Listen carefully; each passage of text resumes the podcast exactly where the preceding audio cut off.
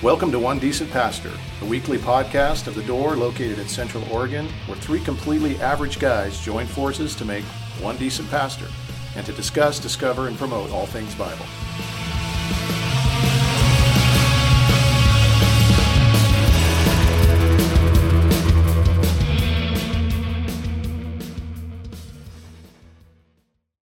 Good morning. We're It's, live. It's go time. It's go. Oh, that's a good one.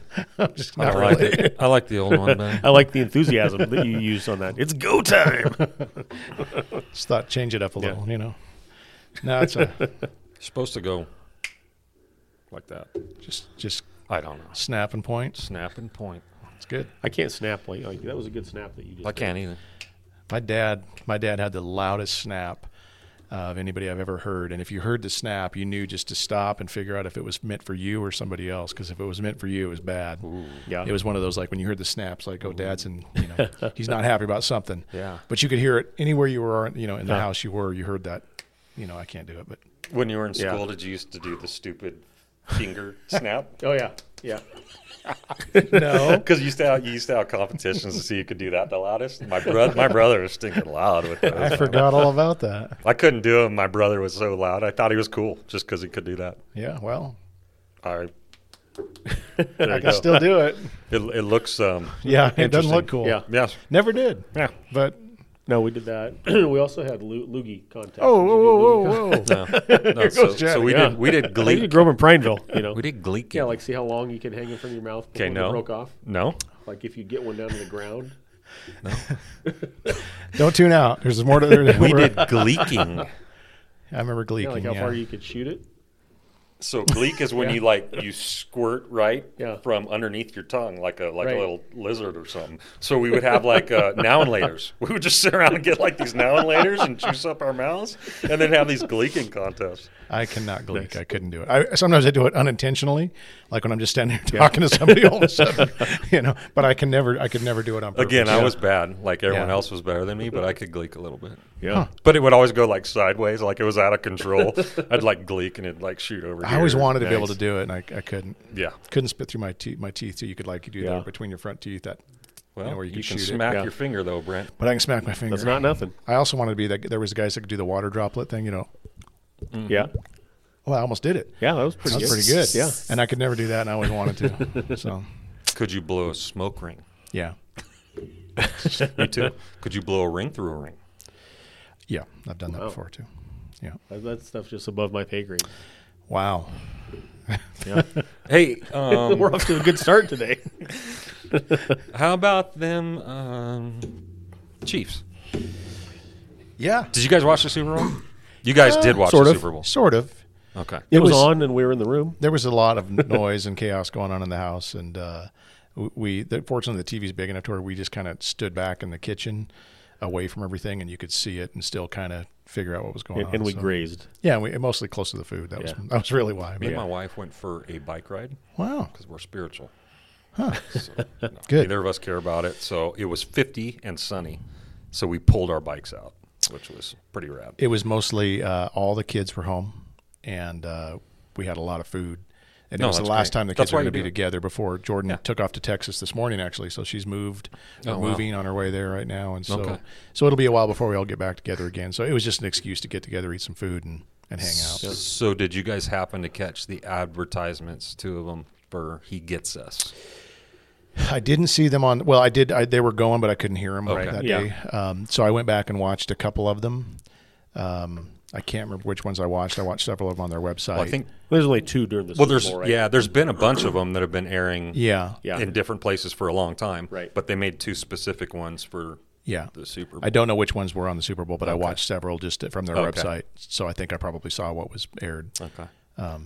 yeah, there's a lot. There's a lot of people up in arms, both non-believers, of course, um, but also believers too. So You mean Christians are upset about something? it's kind of funny. Wow. It- It's, Shocked. it's yeah. We can we can find any reason to get you know we get mad because it's not a Jesus enough world, and then someone puts it on a you know on a large scale at a at a Super Bowl, and someone gets mad. I did hear Yeah. Mm-hmm. people complain about the amount of money Seven that million was spent. dollar average Yeah. for a Super Bowl slot for 30 seconds. Yeah. And one of them I think was a 45 second slot. Somebody so- said it was like 20 million spent on. Yeah. on Yeah. this- the So that was player. one of the big complaints, What- what- right? yeah, what It's could they have done to- Jesus says to go feed the poor. I wonder how much $20 million could have fed. Yeah. You know, it's like stuff like that, you know? That's such a hard one because it's it's, a hard like one. you've also got the opportunity to maybe pique somebody's interest about Maybe. Jesus and Right. what's that worth. So uh, I even heard people talking about oh, it's time to start taxing the church if they got that. Yeah. right. But I don't even I don't even know who was behind those ads. So I don't. know Well, that that's it the was other part of a the church or even a group of controversy. churches that was behind. Is it. there's been- some connections to this this organization that put those out? There's some connections to weird places. and well, people it's aren't happy it's about largely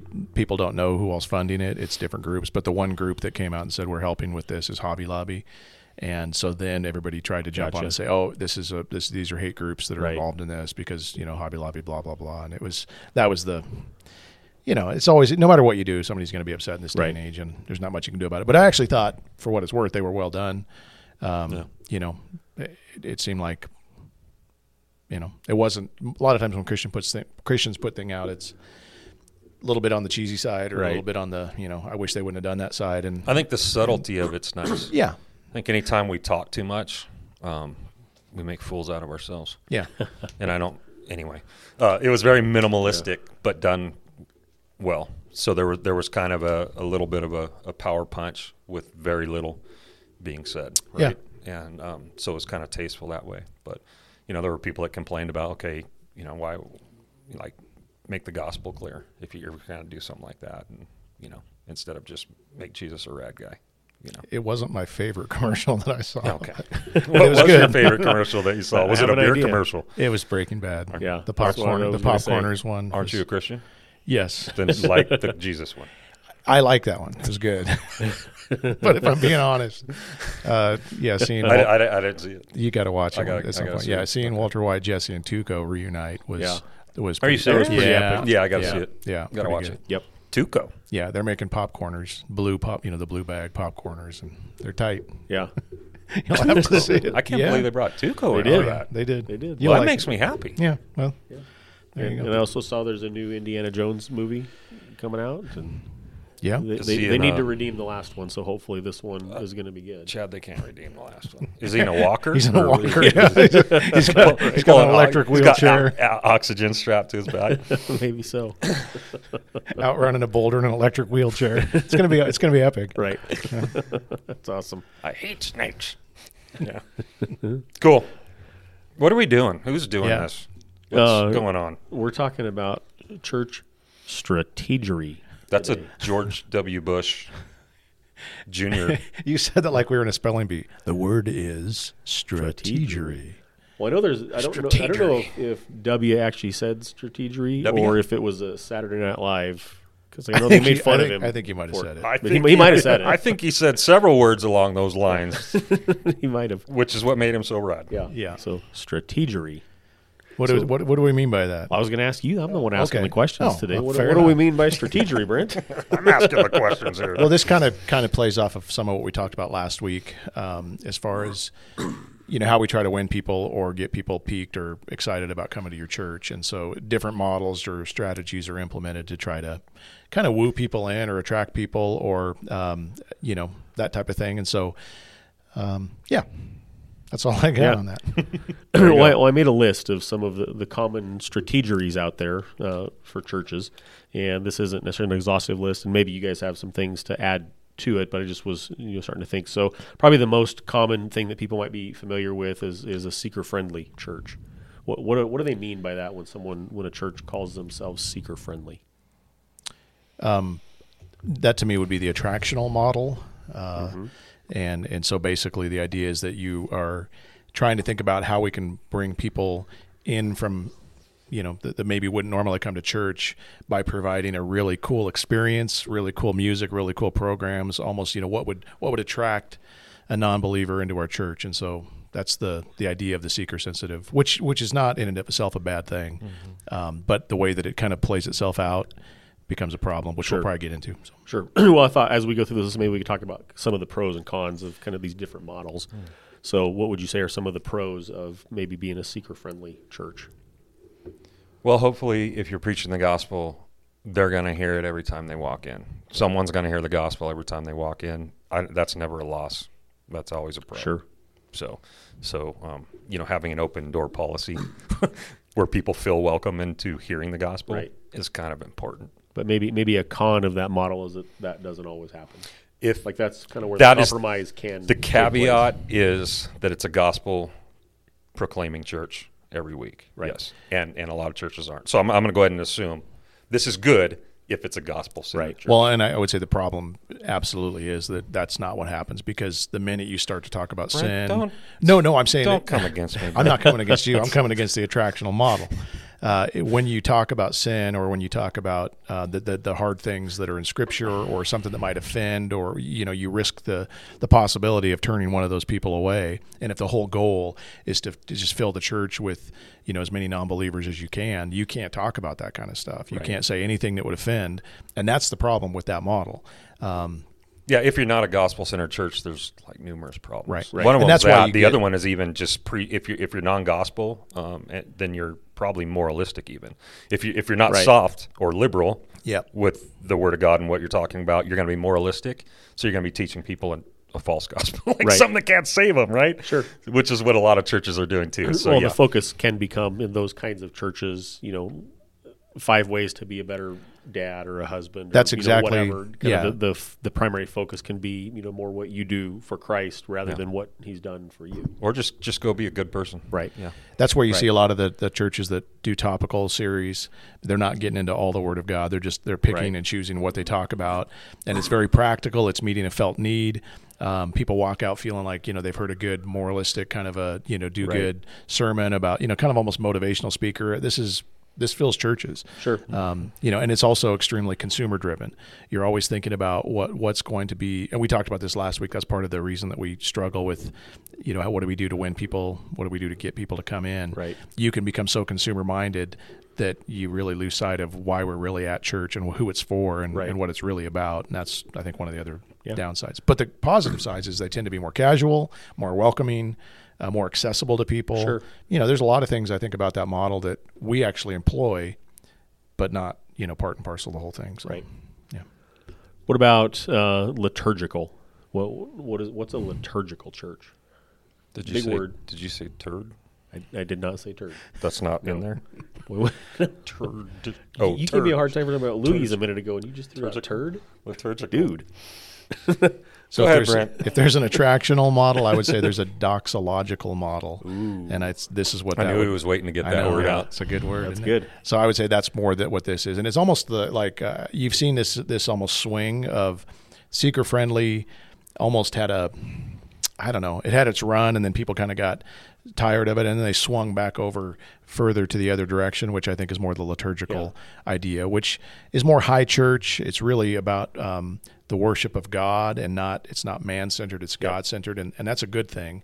Um, it, it gets kind of that part more correct, I would say, and um, but it, it's that runs the risk of being cold, loveless, Well, and locked know. down even. locked down. So sometimes insular. you're not you're not you're not even in a position. You're not positioned in y- in your mind or in whatever it is you're doing, the liturgy, um, for who might come in and what those needs might be. And I'm not saying like you you would cast off what the church does because of Right. that, but th- there is a sensitivity. I think if if you have open doors, like you know, um, to you know who's coming in and, and what's going on, um, and how you do things. So, and it's not it's not quite the same thing, but like Paul, you know, talks a little bit about that to the Corinthian church. Like Yeah. they, they were locked into doing certain things. They elevated, you know, and, and they weren't super helpful, but they they were so locked into it that. It, they weren't paying any attention to the fact Right. that it wasn't helpful, and and so I, I think a liturgical church can be so locked down that they're just not um,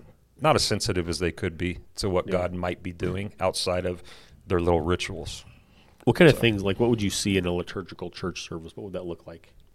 I mean, I think you know some of like the doxology is sung at many liturgical churches every week. Uh, Candles. y- candles, you might see ropes. You might see. We, Vestiges. we actually do um, an invocation when we start the service and a and what's the, what's it called when we end the service? Convocation. Convocation. We don't call it that, but the same kind of thing where you you know, Yeah. it, it- there's kind of these. Sometimes there's call and response type things. Like ev- everything has its little place. Yeah. There- like there's a schedule, right? Yeah, schedule. That you go through and you move through of, Yeah. of all these different things that the church does. Yeah. You know, And maybe even somebody like reading a prescribed prayer rather than you know like an Responsive reading. extemporaneous For sure. prayer. yeah. yeah, it feels more probably religious, traditional. Yeah. that's what I mean by lockdown. is it's- Ritualistic and, and not not in a. I mean, I think those those can be bad things, but they can also be good things. Oh, for So- Um, sure, Yeah. for sure. but it seems to be system led. Yeah. like Yeah. everything's, um, you know, relying on you know clicking along within its Sure. I would say its even little time frame. even maybe the sacraments, you know, communion and and um, baptism might might ha- hold a higher, you know, church membership might hold a higher view in, in some of those churches than in a in a seeker sensitive church.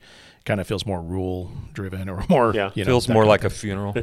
of can. yeah. it feels like oh, Christians are miserable people that aren't allowed to smile or anything. I remember uh, a few years back, I was uh, in a cohort with some other pastors, and we were just talking about our church services and what they look like. And uh, the guys in the cohort, I wouldn't necessarily call them like straight up liturgical, but I, I would say more liturgical than us. Yeah. And you know, when I shared about you know that we have a time during our service where we just open the mic and hand it out, these guys were like, "You do what? like, they, like, Yeah. I can't believe you do that." Inconceivable. yeah, That would not That's fly exactly in, what it a, was. in a highly litur- liturgical church. Yeah. so that's right out. Yeah. Yeah, that that's the opposite of what a liturgical church would do. Yes. Yeah.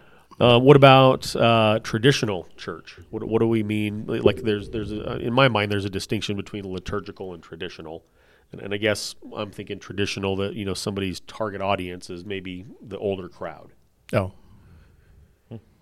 So traditional, like like maybe there's a value of you know like we only sing hymns and older songs and, and no drum no drum sets right out can't do that, Yeah. um, you know th- things like that. So you're, Um, you're stuck in the past. You're out, you're obviously not um, paying attention at all to what the culture's doing or what God's doing in the culture. like you're not paying attention at all to how the world is changing around you. Right. Um, and and that's even for the church, you know, for inside the church. And so you're you're just stuck in what you've always liked as opposed to what might be better or more effective. Right. I would think this kind of maybe falls into the attractional category because I, I, I what you see some churches doing is they'll have a service that's a traditional service and then a service that's a contemporary service, and so they're Yeah. kind of trying to be all things to all people in a sense of like, okay, th- these guys want this, so we'll give them what they want, and these guys want this, so we'll give them what they want, and you end up with two different churches really.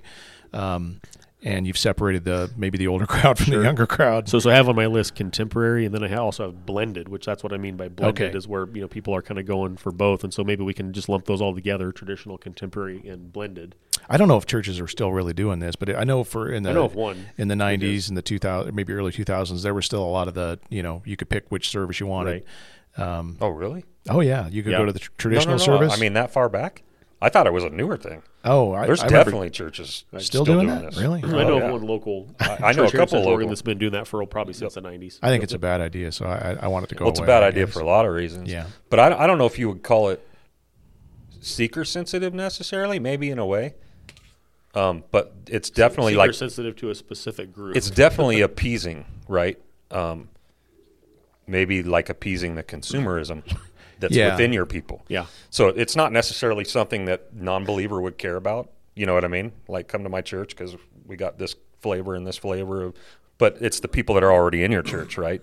That are that have um, a desire for something, and you and you give it to them, even Yeah. though it's damaging to the congregation. Yeah, it's as not. well. It's not. It doesn't have the church's best in mind. yeah, it's like it's like Yeah. an it has appeasing. the, it has the strategy. individual's best in mind, and, Yep. and that's that's where you. That, again, that's such that's always the struggle we, we wrestle with. Write that down. What's best Chad. for the church? Yeah. What's appeasing? appeasing, No, I'm just kidding. we created another one. yeah. appeasing Brent. one's No, it's doxological leaning. Is that, that's that's this phrase. no, I think that's a question that we all have wrestled. What's best for the church as opposed to what's best for the individual?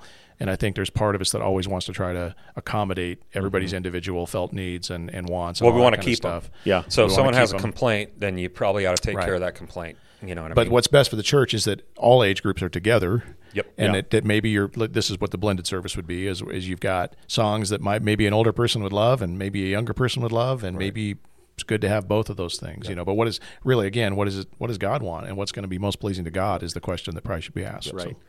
Well, what are and and I'll, I'll back up here in a second because I forgot to ask you this on the liturgical uh, thing, but for traditional, contemporary, blended, like what are what are some of the pros and cons about the, that those particular uh, models or ideologies. Pros?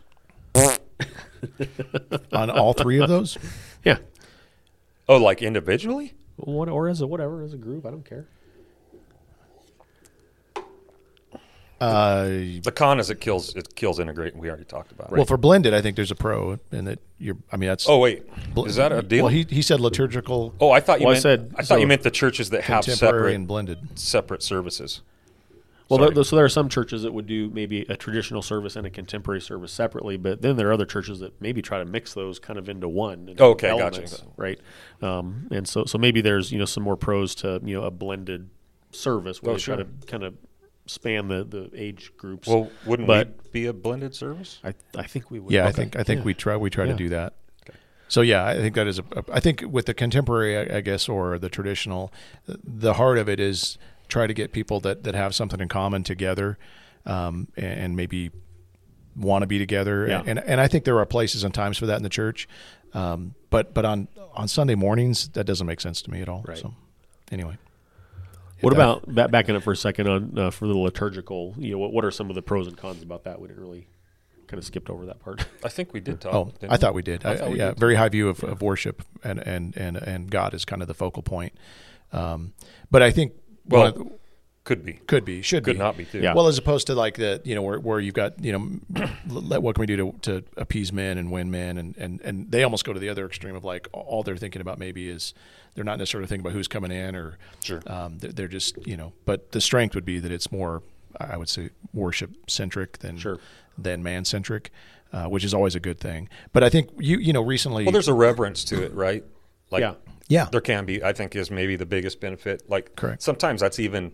Um, I, I love this. Gosh, this is a whole nother subject. I lo- I love the way we do things. How they're very accessible and approachable to anybody. Like I, I, I love it, and I think there's good biblical reasons for that. But sometimes you you will miss the component of like maybe a reverence to Right. what we're doing as we assemble together as the church before God. On the, and I think they they definitely hit it for a pro. The more liturgical ones are tend to you tend to sit there being like, okay, we're we're participating in something like important right now. Right. Right. But that then you run the risk though, and that's maybe the con No of, doubt. of alienating Right, any it's not as anybody that accessible. comes in from outside. So if an un- un- unbeliever walks in, it's going to be this foreign culture that they can't. That well, they're there's n- going to be they like, don't have what an does this access mean point, to me? You know, Right, You know what yeah. I mean? And then a lot of s- a lot of that stuff can become very um, commonplace too, right? So like the the more you do the vain repetitions and and the religiosity, you know, going through the motions, a lot of times it, it loses its its value um, to to where if that's if that's not there and it's more of a loose service again you're you're kind of moving and adjusting and things look a little different every time you do it and sometimes Right. it, it keeps it can make it more meaningful so i don't know yeah, no, it's good. I, I would say the extremes to kind of consider is i- if you only have the outsider in mind, you've got a problem, and that's kind of the seeker, seeker model. doubt. And if you've only got the insider in mind, um, that's a problem too. You know, and and trying to find strike a balance to where you're you're doing a little bit of both.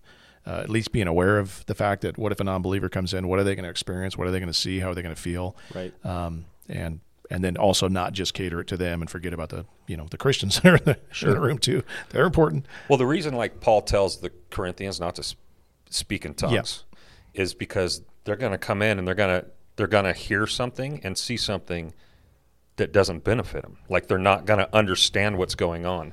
And I think we can do that sometimes in our liturgical Sure. you know, um, I don't know, um, you know, just things that we go through, you know, Right. um, if, if it's just something that we do constantly for the church, like the church may understand it, but it may be one of those things that an outsider comes in and doesn't understand what they're seeing and hearing. Right. It, and at like the it end of the makes day, we no don't sense. have a barrier for the gospel. And I know put Paul in was front of talking about somebody. tongues, but I think you can you can maybe draw like some parallels to other to other ways that we're like cutting off an opportunity. Right. Right. So, so I'll jump ahead. I'll come back to the list in a minute. One of the questions I had later on down is, is who should the church service cater to? Hmm. And- And so we've already kind of started talking about that. Is, is it something where we need to think 50 50, insider and outsider, believer, non believer? Or, you know, should the church service kind of cater maybe more one way than the other? cater to the, the church. The church is believers. Right. So Well- the church gathers for believers. However, Yeah. the believers are here on earth to For a help reason. build the church. Right. right. It's not it's not like the church is built, like let's stop. It, we're constantly we're here to constantly build the church. We're called out to call out. And so we should be mindful of that in every aspect of our lives as believers and as the church. Um, which again is why Paul even has a word to the church in Corinth, like outsiders are going to come in, like you should want this and expect this and be mindful of this. But the gathering is for the church. But here's the issue with I agree with that, but the issue is that y- it's for the invisible church. And when we gather on Sunday mornings, there are believers in our midst Yep. and there are unbelievers in our midst. And that is unfortunately true of every church and and, and they may not know the difference, you Oh, know, Right. the people that are sitting there, we don't always know. And so so we, are we there for the believer? Absolutely. But we always have to be aware that there are unbelievers in our midst. Agreed. E- even if, you know, you, you don't know how to identify them per se. I mean, if it's a new person walking in and they say, "Hey, I'm an unbeliever," that's pretty pretty straightforward. Right. But what are we? How are we talking? What are the words we're using? Um, you know, do they understand what we're doing when we have communion? There's there's things like that that we probably should just be mindful of. Yeah. And and I, I think oftentimes we, we get into that mode where this is these are all Christians, and we don't have to worry about thinking about you know somebody who might not be. Right. Yeah. So maybe using the word or the phrase "cater to" isn't a good phrase. Um, maybe it's more about you know accessibility. You know something you know that's meaningful to the believer and something that's accessible for the unbeliever that they can at least have some kind of understanding or sense of what's going on. Yeah. Yeah. Yeah, All that right. even came up in the music recently where we were talking to somebody that, you know, some of the hymn language people don't even Christians sometimes don't even know what what we're singing about, you know, and and that can be Raise your Yeah. Ebenezer. yeah. Yeah. it can be it kind of kind of weird. So trying to do a good job of making sure people understand what's going on is helpful. Yeah, absolutely. Um, so this one, might, one of these things isn't like the others. Um, cowboy church. I know of a local you know, here in Central Oregon, a local cowboy church, and you know they, um, from what I can gather, like their attendance is high, and you know they seem to be you know drawing a crowd. I, I know very little about them, so I don't, I'm trying not to bag on them because I don't really know much about them at all. Um, but you know they've kind of decidedly said, you know, we're, we're the cowboy church. What, what do you think about something like that? There's a, there's a one in town that's a biker church too, I guess. I wouldn't I wouldn't necessarily. I think if you were like a parachurch organization that has a ministry towards cowboys or to, towards bikers, I think is is kind of a cool idea. Um, but a Sunday service where you have to be a cowboy or you can't come, or a biker you can't come, I don't know. And I don't think that's what they would say, but it kind Right. of feels that way. But if you're not that, it would be awkward to walk into something like that. Yeah, yeah, there's there's another reason to feel like You know, an if you're the one guy not outsider wearing a cowboy automatically, hat. right? like if you're you- like, there's another way that you might be an outsider. Yeah. and we don't need that obstacle. We don't need another obstacle. Like Right. we we need a place that we can all access because we're sinners, and yet, like God does Yeah. do different things in different ways, Sure. in different places at different times. And so, like, I know the church you're talking about. I know a couple of the people that go there, and um, personally, and and um, uh, it's it, in all fairness, it's in a ranching community, Right. right? So the majority of like the people that live in that community where that church is happen to be ranchers. In fact, I think this is one of the reasons it kind of started. I don't think someone went, "Oh, I'm going to start a cowboy church," but a lot of these guys were working heavy on Sundays because of the nature of their business and when things get done and cattle gets moved and all this stuff. Where Mondays are normally the rancher's day off. And so a lot of it was just to meet on Mondays, Right. Uh, which allowed these people with their line of work and their lifestyle to be able to actually go to church and worship on Monday because they couldn't do it on brought Sunday. some accessibility. Yeah, and now and now, I mean, one of their ministries is is that they they collectively take their beef and pool it together Right, yeah, and they raise distribute cattle it and to give poor away people meat. in the community Yeah, which is because way it's cool. one of those things that God is. And so, like, we do that too. Every time I have a beef, I let I make sure everybody knows about it. that's not what you're talking about. yes, Brent. Ba-dum-bum. I, I saw the, I can't remember what the number was, but I saw the other day how, like, the uh, amount of beef that they distributed in 2022, and I can't remember what it was, but Yeah. it was it was a high. Isn't it? it- It's not just a Number of local pounds. thing. It's a it's a denomination that go- that's all over the. Aren't there cowboy churches everywhere? well, this are particular one different- I think belongs to a well-known denomination that isn't Yeah, this is part necessarily. of it. a Oh, I cowboy thought this was. A, I denomination, thought but- this was like a world. A, a United I don't think States it's a strategy. denomination. So this is where I would maybe draw the line of the difference is in why you're doing it. So it, so if someone said I'm going to go start a church and make it a cowboy church because I like cowboys and I want to surround myself with Christian cowboys, I think that's dumb. Um, like I'll just, you know, it's, that's just dumb. Like Yeah. there- it's unjustified. But I think if someone's saying um, there's a church that we're planning in this community and this is what the needs of this community Right. are for the believers and the non-believers. That's fair game. Sure. Yeah, I that's agree smart. With Okay. that. Yeah, absolutely. Well, and and I so whether think- it's bikers or whatever, you can take that across other lines. I think it depends on the motive, like why, why you're building it that way. I would Yeah, guess their agreed. argue their argument would be that we're creating a church that you know most most people a cowboy type person would never you know walk into a normal church and we're, we we provide an access point for them to come to Christ. yeah, maybe they're trying so, to be missional. so they're too. not looking at. I think it's a missional opportunity, hopefully. And right. so I wouldn't and that- walk in there. Well, I don't think they. I don't think they would want you to. I don't think they would want me to. the whole church would just stop, and look at you, Yeah. and then wait for you to leave. That's awesome. Yes, they would. I'd wear my Crocs in there, and they'd be You'd be Put right some out. spurs on run your me out crocs. on a rail. They might uh, Wear church some discipline chaps. you right there on the spot. what about uh, we've already talked a little bit about multi-service, but kind of setting aside you know the, the style, just the idea of a church having you know multiple services, um, you know as a strategy. Um, I'm sure we've got some thoughts about that. Well, if your intention is to build multiple churches, then yeah, have fun. Yeah, multiple But if you're churches in the same place, Yep, that's exactly what it, what it's doing. So yeah, again, like just right?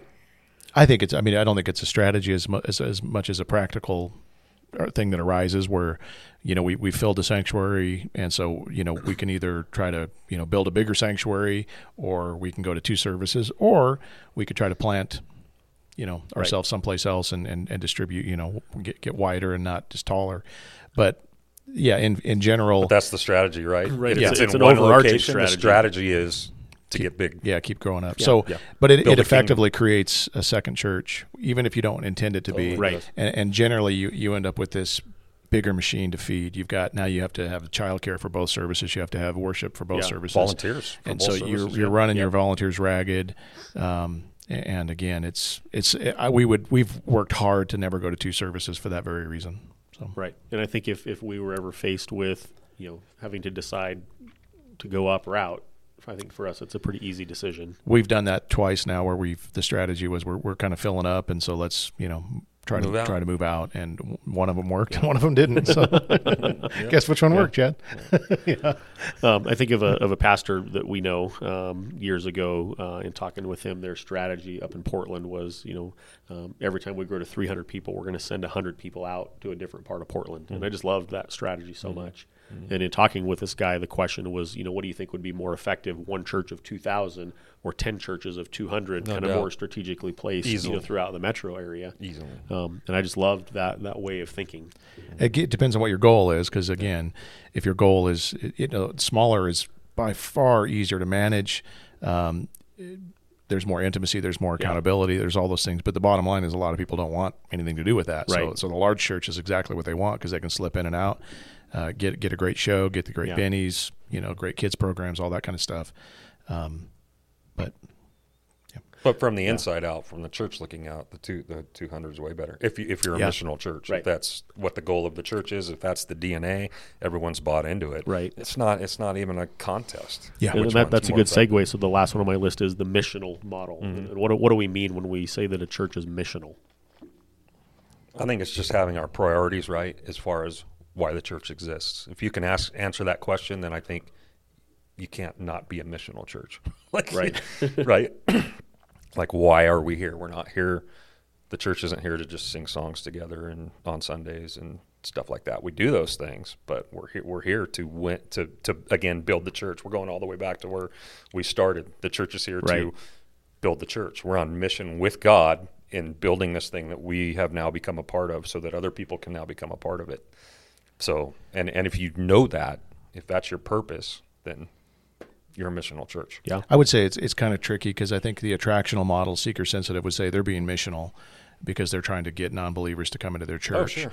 um, the problem is that we're, we're at a point now where we're not attractive anymore. I guess is how I would say it to most people. You know, there was a time in, in, in America where the Christian church was probably fairly attractive. Um, and so you could attract people, Yeah. you know, and now uh, that's kind of going away. And so the idea that we're going to be able to attract people in by, you know, because we got a good band or whatever it is, that's probably not a realistic idea anymore. Um, so now that, that idea of mission probably isn't going to work. So, so how do we pivot and, uh, you know, adjust? And so the idea now that we would gather and then scatter, Um, you can still invite people to church. I mean, that's still fair game, but it's really the idea that, like we end up most of our services, you know, you're about to enter the mission field now. Um, you know, keep in mind that, Yeah. that this is where you're headed, and you know, next is is you know, anyway, And I think maybe maybe a distinction between seeker friendly and missional would be, at least in my mind, seeker friendly would be more kind of driven by consumerism and, and people's felt needs, Right. and those kinds of things. Wi- within within the church. Well, yeah, Within yeah. the walls. and maybe even with, with you know, noble motives of wanting you know to grow the church and, and draw people into it.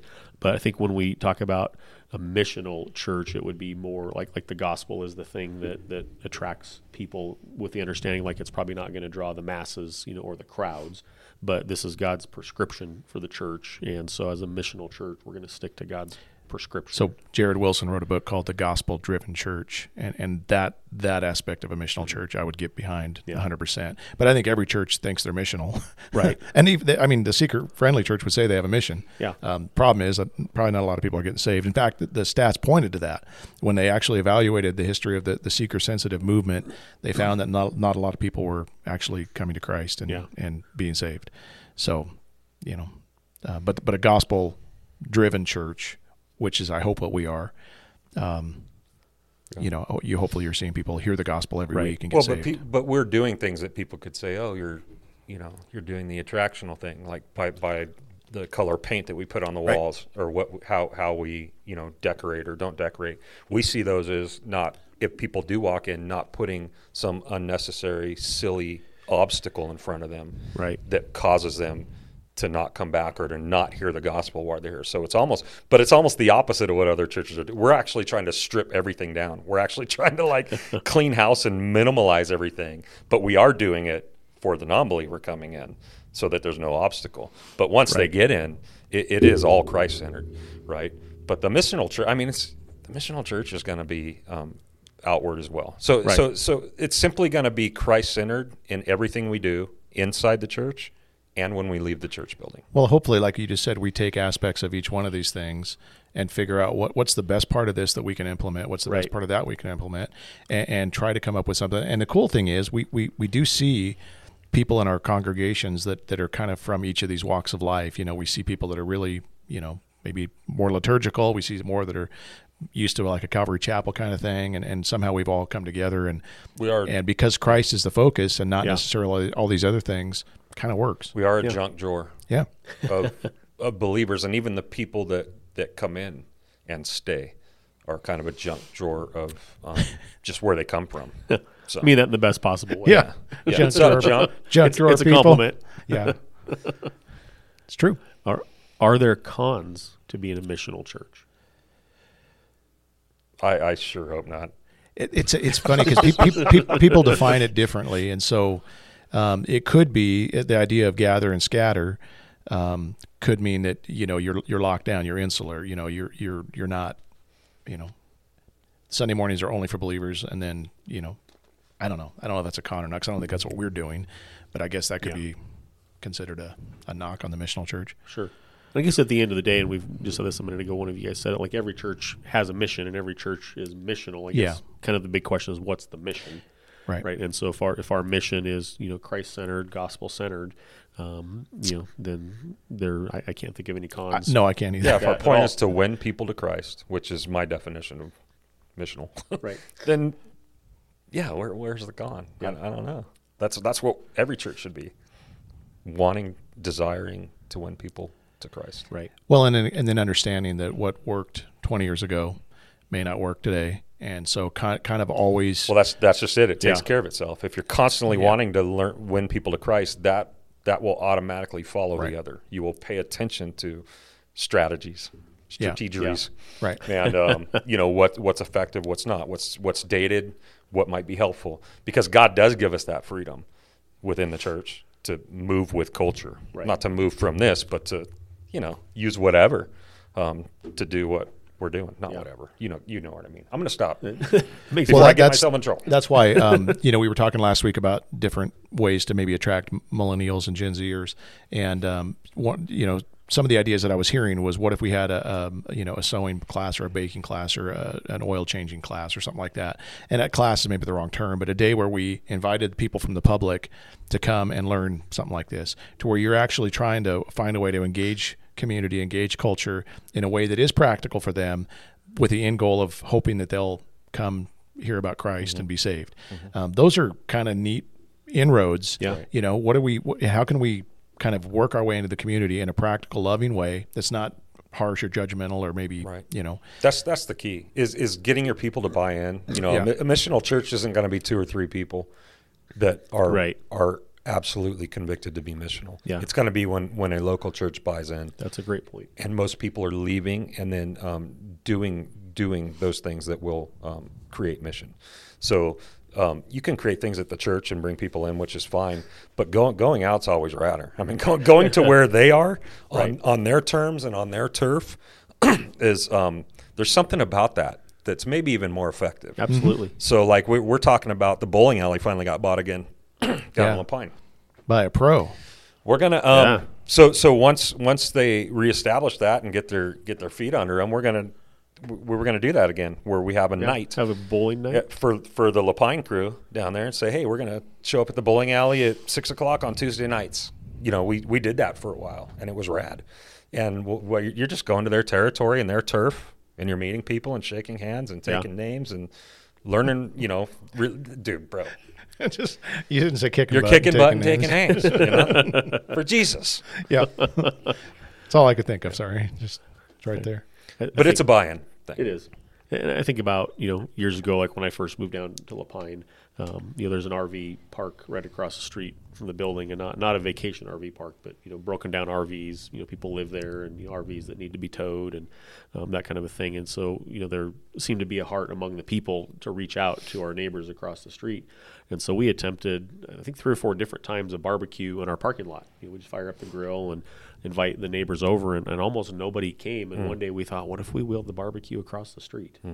I mean, it's only you know 50 feet, Right. But the day that we wheeled the barbecue across the street, all of a sudden people are coming out of their trailers and like, what are you guys doing over here? And you know, we were able to engage with people. Just that simple act of walking. They weren't across the coming out with street. shotguns. No. Okay. I mean, there were there were some leery looks, and people were you know kind of skeptical of what was going on, but Yeah. but but they came out right. They didn't come across the street. You know, we went across the street, and that made all the difference in the world Mm-hmm. of you know us kind of going. That's the on to difference their between turf. attractional and missional. Yep. is Right. that's a great a great example. Even what we're doing right now with the school, Yep. you know, where you've got the you know the Hoffs and some other families now are are, are jumping in to go across the street to to express some kind of just genuine kindness and love on behalf of you know with with you know Christ is kind of like the impetus, and they know that. That's awesome. yeah. Uh, a couple questions, uh, kind of in light of, of all of this. Um, why isn't there just one style of church that everybody agrees upon? Because the rest, I, what were you saying, Brent? I was gonna, I was going to be a smart aleck and say because everybody else is stupid and wrong. Just kidding. I'm kidding. I, I don't know. Everybody's individual and, and different, and you know, I, I, it's, it's just kind of a hard thing. What what one person desires and relates to, you know, we even see that here. If people come to the door and it's just not the church for them, and then they'll go down the street and find a you know another gospel center church and they love it. So, Yeah. I, I really don't understand how it all works exactly, but I think one one reason is what we're doing today is um, everybody will have a different emphasis when they read this and they look at the church. They'll have a different emphasis of what the church should be about, and I think that right there, like the reality of that, has given us a ton of flavors of church, a ton of different kinds of churches. It's because we kind of look at and then hold up as the highest thing different things. We don't all hold the same thing, you know, in first place, Right. Which should be missional. but but um, and then the other part, in, in my opinion, is that we're all wired different. You kind of alluded to this, like w- we're all we all have different giftings and and um, just different passions. You know what I mean? Like different focuses and affinities. And so when you get a leader in that's that way, there's that that that's Right. going to I don't know. It's it's going to color everything. You know that that comes out of that local work. You know what I mean? So So would it be a benefit if maybe you had more than one pastor at a church? So, uh, I so wouldn't that, go that far. So that No, it, I'm just it, it, it You're wasn't just talking just- extreme here. This I, is I extremism. would go that far. interesting. Yeah, you're right. That does flavor the whole. The whole heck you church. say? It's funny because you'll have some churches that are really um, excited about maybe the gifts Yeah. and and, um, and serving and, and Ex- social exactly. things, and you'll have one that's got a really high view of God's word, and it- and, it, and it's that's doctrine and, Yep. and soundness is, is Yeah. really important. And if you can find a way to, to That's the merge problem. these Yep. things Yep. so that Right. you get the best of all of it, that's what's wonderful. And, and I hope that's what that's what we've str- you know kind of have s- strived to do. Well, over again, the I years. think that's Yeah. why we're a junk drawer. Like, Yeah. like that's I think a testament to like that it is working. Yeah. Um, because we do have charismatics, and then we do have people that are maybe more lit- liturgical where they came Yeah. from. It, we kind of have everything that's coming together, and we're okay together, and and people even like that we're together with people that aren't like us. but So- it's because we've made the main thing Christ Right. and not Agreed. these not these other things. Agreed. But I, but I do think that's part of the reason why we have so many churches is is because there's so many there's so many expressions out there, and we just it's human nature to lump with our kind. Right, You yeah. know what I mean? Um, so an elbow, someone that God's made an elbow is like, where's the rest of the elbows? You know what I mean? That's where I'm supposed to be. So we can we can- like all the body parts are like, you know what I mean? Anyway, we're not very diverse. Yeah. Locally because of that. Well, I think it's a false dichotomy to say that you've got to kind of pick one or the other. You know, pick this style or that style, and you know, eh, that's just it's a dichotomy that doesn't need to exist. Right. You know, I think there, as we've talked about pros and cons of all of these, I think that lends itself to saying like there's, you know, you can blend styles, if you will, you know, for lack of a better thing to call it, and a church doesn't have to like pigeonhole themselves into, you know, a biker church or a cowboy church or a seeker sensitive church or you know whatever it is. Right. What What about over time? Should, should the style of a church s- or its strategery should it change over time? Strategy. Depends on what we're talking about here, Chad. Well, un- unpack that. We're talking about putting big decals up on walls, or like, what, are we, what are we talking? What are we We, talking? we about? did talk about that earlier before the podcast. I don't know. Brent, speak to this one. I I think we just always have to be mindful of, of what our culture is like, you know, and, and and what the church is like, you know. And so there was a time when the, when the church was absolutely in the center of our culture, Yeah. And and so we we kind of operated with that understanding, and and now we're no longer there. Now we're we're out in the margins, whether we realize it or not. So we have to think differently. We have to, we, you know, it changes our strategy. It changes the way we think about kind of everything. Um, and, and I think it's going to continue to be more and more of that. So, so if, if we're truly missionaries, we're walking into a foreign culture and we're looking around at this culture and we're finding out how can we make inroads here. Um, you know, what's the best strategy that we can use? And so we're always, you always have to think about that. You can't just be locked into this is what we've always done it. Right. So we're always going to do it. It's worked, you know, if it worked That- back that- then, that's where it'll the work traditional today church comes from. Correct. Is it develops over time. and and that's a church that will probably become irrelevant and die. Not because the gospel's irrelevant, but because they Right. just you know There was a time when fake plants were acceptable on stages. You know what I'm saying? As an example. So That's a great example. so yeah, we need to have our eyes open and just pay attention to what's going on around us. You know. well that's I I mean, that's- bulletins have become like that too, right? Like that's, I mean, part of technology, but you still see churches even today holding on to the bulletin thing, Right. And by golly, don't you ever even think about getting rid of that bulletin? It's you know one what of I my mean? favorite things that we don't do a bulletin. And we don't, we don't need to do it because there's so many other ways to to do the same to communicate what you need to say. Sure. And so, like it, a lot of that's just, and, and, and a lot of people will walk in and look at that and be like, like it's like a you know, stepping into a time machine. Yeah. It's like, what am I in this? 80s right now? Like, what are we doing? You know? So, I don't know. So here- here's a bonus question that wasn't on my list that I just kind of thought of as you were talking, and I'll you know you guys can speak to this because you've been part of the door since the beginning, and I haven't. What what are what are some of the ways that the door has changed its strategery, kind of from day one compared to now, Oh gosh, you or, or, should or are there? you has should it have asked changed? me this one yesterday, so I could have thought about it a little bit. I, I think in, I don't know I'm sure there, I'm sure there's people have said the door's changed and we, and we know that there's you know a church is a living organism it's always going to change people come in and pe- you know people leave and so so a lot's changed as far as our strategy goes though I, don't- I don't feel like it's changed a lot I, mean I feel like I feel like the the mission that we started with and the idea that we started with um, there's some things that I think we had we had ideals and you know things that we thought were going to be a certain way and we've you know we've we budged and changed a little Yeah. bit here and there We've grown up a lot. we have grown up a lot, but I don't think our our, our strategy as far as being Christ centered um, has really changed. I don't, I don't. I hope it never does. Right, yeah. Because really, at the end of the day, and this is one of the things that came out in Jared Wilson's book.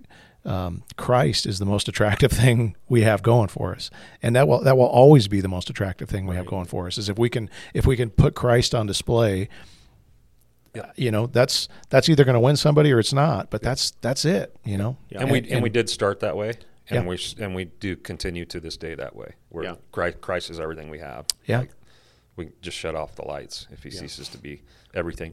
But there there's like little dynamics that I think people mistake as like, oh, this is different. You know, I would I totally agree with Brent. Like the heart of the door, like this still feels the feeling when you come in here and you experience a worship service and you experience the people in here and just uh, for lack of a better term, the vibe that goes on here is the same as it was on day one. Like it's it's legit. Like and, and it's it's it's the reality of Christ. But a lot of people look at the group that we started with, you know, Right. and, it, and it was a group of cowboys, man. Like like I, I would say half, like within the first year, you know, first two years of the door, like half the congregation were non-believers probably, and most of those people probably thought they were believers. And so it, it, it was like the Wild West, and and people are fond of that. I'm even fond of that sometimes. Like, gosh, those, those were great, but um, it it wasn't necessarily benefiting anybody. You know what I mean? We we hoped it would. we hoped that everybody was being saved and being transformed. Just to find out though, a couple years later,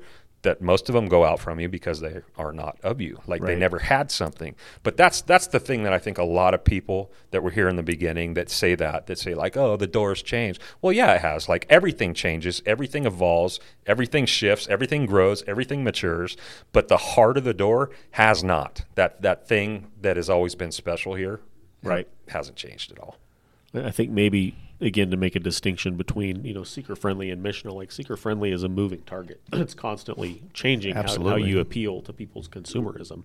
Um, but missional, as we've defined it, you Yep. know, Christ centered, gospel centered, that's a fixed target. That's fixed. And, and as a result, I mean, w- we might change, you know, some of our methods as time goes on, but the fixed target is Christ-centered, gospel-centered, and that that never changes. Correct. yeah, Yeah, it's good. yeah. Well, any closing thoughts on church strategery? DJ. mm, pastra- pastrami. David's out. Yep. I woke up at four thirty, so yeah, you're- you're I'm ready a- to eat. Well, that's not an excuse. The other weeks, you know, because I'm kind of loopy every week, but I'm extra loopy today, so I'm trying to keep my mouth shut. you're, you're doing good. Thank you. No final thoughts. All right. One, one of you fellows want to pray for us? What do you guys think of Dog Church? Do- oh, Dogwood. I My didn't have that on wife the has list. talk about strategery. She's like, you want to you want to grow a church really big in Central Oregon? Open Dog Church where people Yeah. can bring their their dogs, man. and I, I don't think there is one of those that I know of. Would that be okay or not? o- Is that crossing a line? I would not go. to Can the, dogs get saved? I would not go to the Church of Dog. Don't all dogs go to heaven? Can they take communion? All I'm thinking about is the hair and the liability. I'm out. and the barking. Don't Yeah. don't, don't even mention fleas yet No. or anything. Nope. Okay, bad idea. Then. Yeah. All right. That's a good one to end. All right, Brent, go ahead. Thanks. Continue. Thanks for teeing me up. Father, thank you that uh, uh, your your church is such a beautiful thing. Um, we love it. Uh, we thank you that we get to be a part of of leading this one, Lord. We continue to ask that you would um, be the one who's in, in in the lead, and that we're just kind of a, a few steps behind, um, being pliable and and kind of um, able to pivot where you want us to.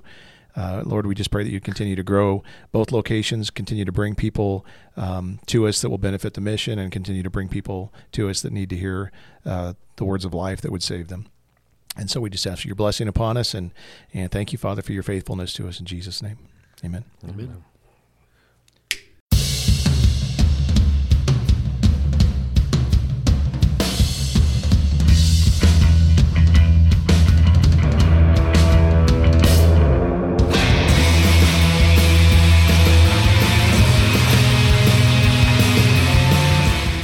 Thanks for tuning in to One Decent Pastor. If you'd like more information about the church, go to our website at thedoor3r.org.